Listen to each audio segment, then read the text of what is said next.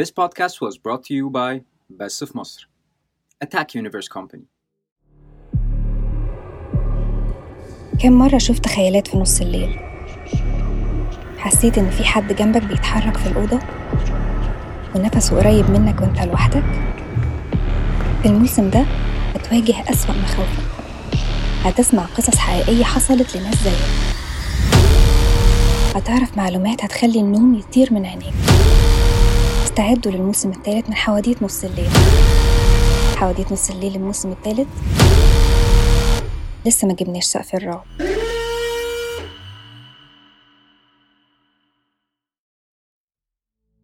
اسمي يوسف. يوسف نور الدين. عمري ما كنت زي الناس في هواياتهم العادية. ما كانش ليا في الكورة أو البلاي ستيشن. كنت مختلف. كان عشقي الأول والأخير هي الأنتيكات. الأنتيكات اللي غيرت لي كل حياتي. أي حاجة غالية أو غريبة كنت بشتريها على طول. ما كانش ليا صحاب أو قرايب.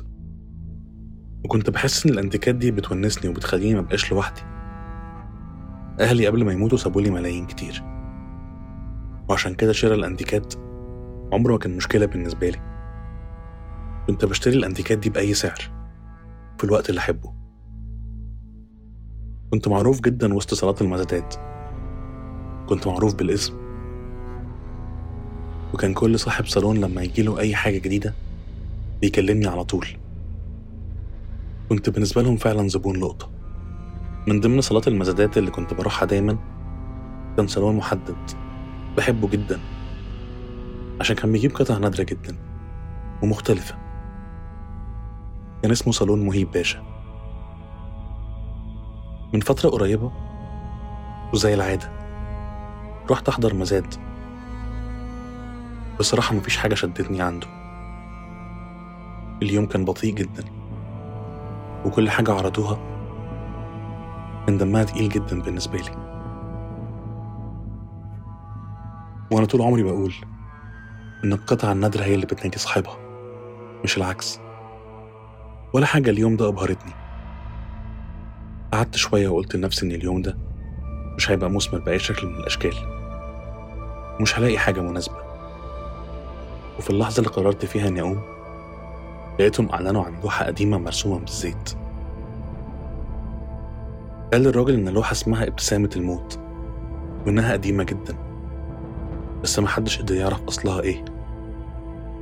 اللوحة كانت عبارة عن بنت شكلها جميل. اسم في توتر وقلق. قربت من اللوحة. والغريبة إني حسيت إن البنت اللي في اللوحة بتبص عليا. طبعا ضحكت بيني وبين نفسي وقلت إني أكيد بتخيل. وطبعا زيدت عليها.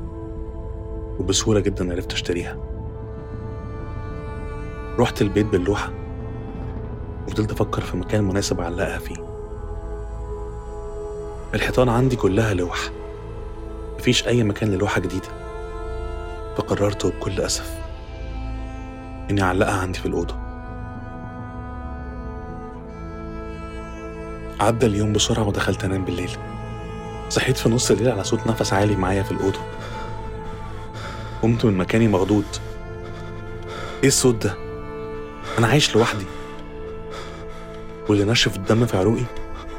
إني لما بصيت حواليا لقيت البنت المرسومة قاعدة قدامي في آخر الأوضة. بتبصلي و... وزي ما تكون بتضحك لي.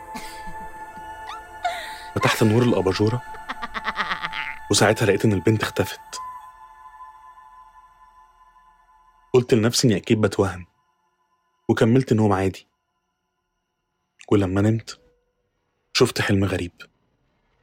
في الحلم شفت البنت اللي في الصورة في مكان غريب. كانت قاعدة في مكان زي كافيه بس في زمن تاني. لبسها قديم والناس في المكان ده من عصر تاني. كانت قاعدة بتبص حواليها بخوف. نفس الخوف اللي كان باين عليها في اللوحة. اللوحة المتعلقة في أوضتي دلوقتي.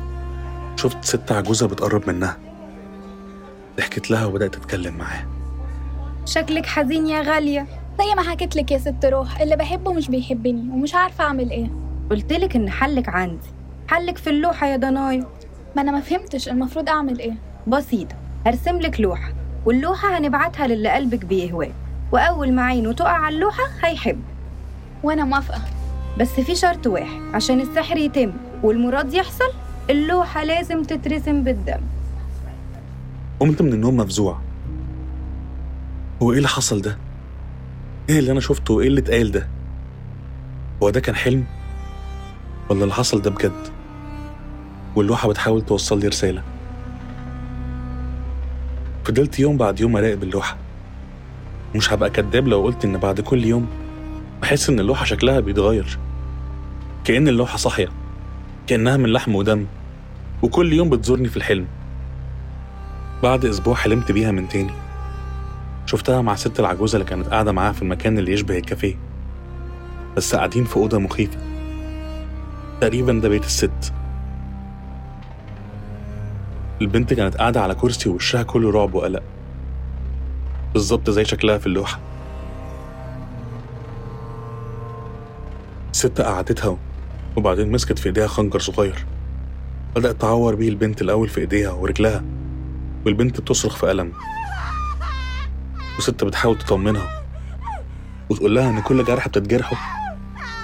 هيبقى هو الدليل هيبقى هو السبيل لإنها توصل لقلب اللي بتحبه. البنت كانت بتألم بس بتحاول بكل قوة إنها تكتم كل الوجع اللي بتحس بيه. وكان كل ما ينزل من جسمها دم كان الست بتمسح بيه فرشة الرسم وترسم بيه على اللوحة لحد ما اللوحة خلصت. والبنت كان شكلها بقى مخيف من كتر ما اتشوهت بالخنجر. بصت البنت في المراية وشافت انعكاسها. بدأت تبكي في ذعر والست بتضحك في شر. قدرت تخدعها وتضحك عليها. قدرت تشوهها عشان تحرمها من اللي بتحبه ومن حياتها كلها. صحيت من النوم لقيت البنت بتمد إيديها من اللوحة. بتضحك لي. بشر غريب. بتضحك لي نفس الضحكة المخيفة اللي كانت بتضحكها الست في الحلم. وفجأة شدتني جوه اللوحة. دخلت أنا وخرجت هي. وتاني يوم فتاة اللوحة كانت في طريقها لصالة المزادات عشان تبيع لوحة غريبة ونادرة جواها شاب بيصرخ في رعب بالمناسبة نسيت أقول لكم إني أنا اللي جوه اللوحة دي.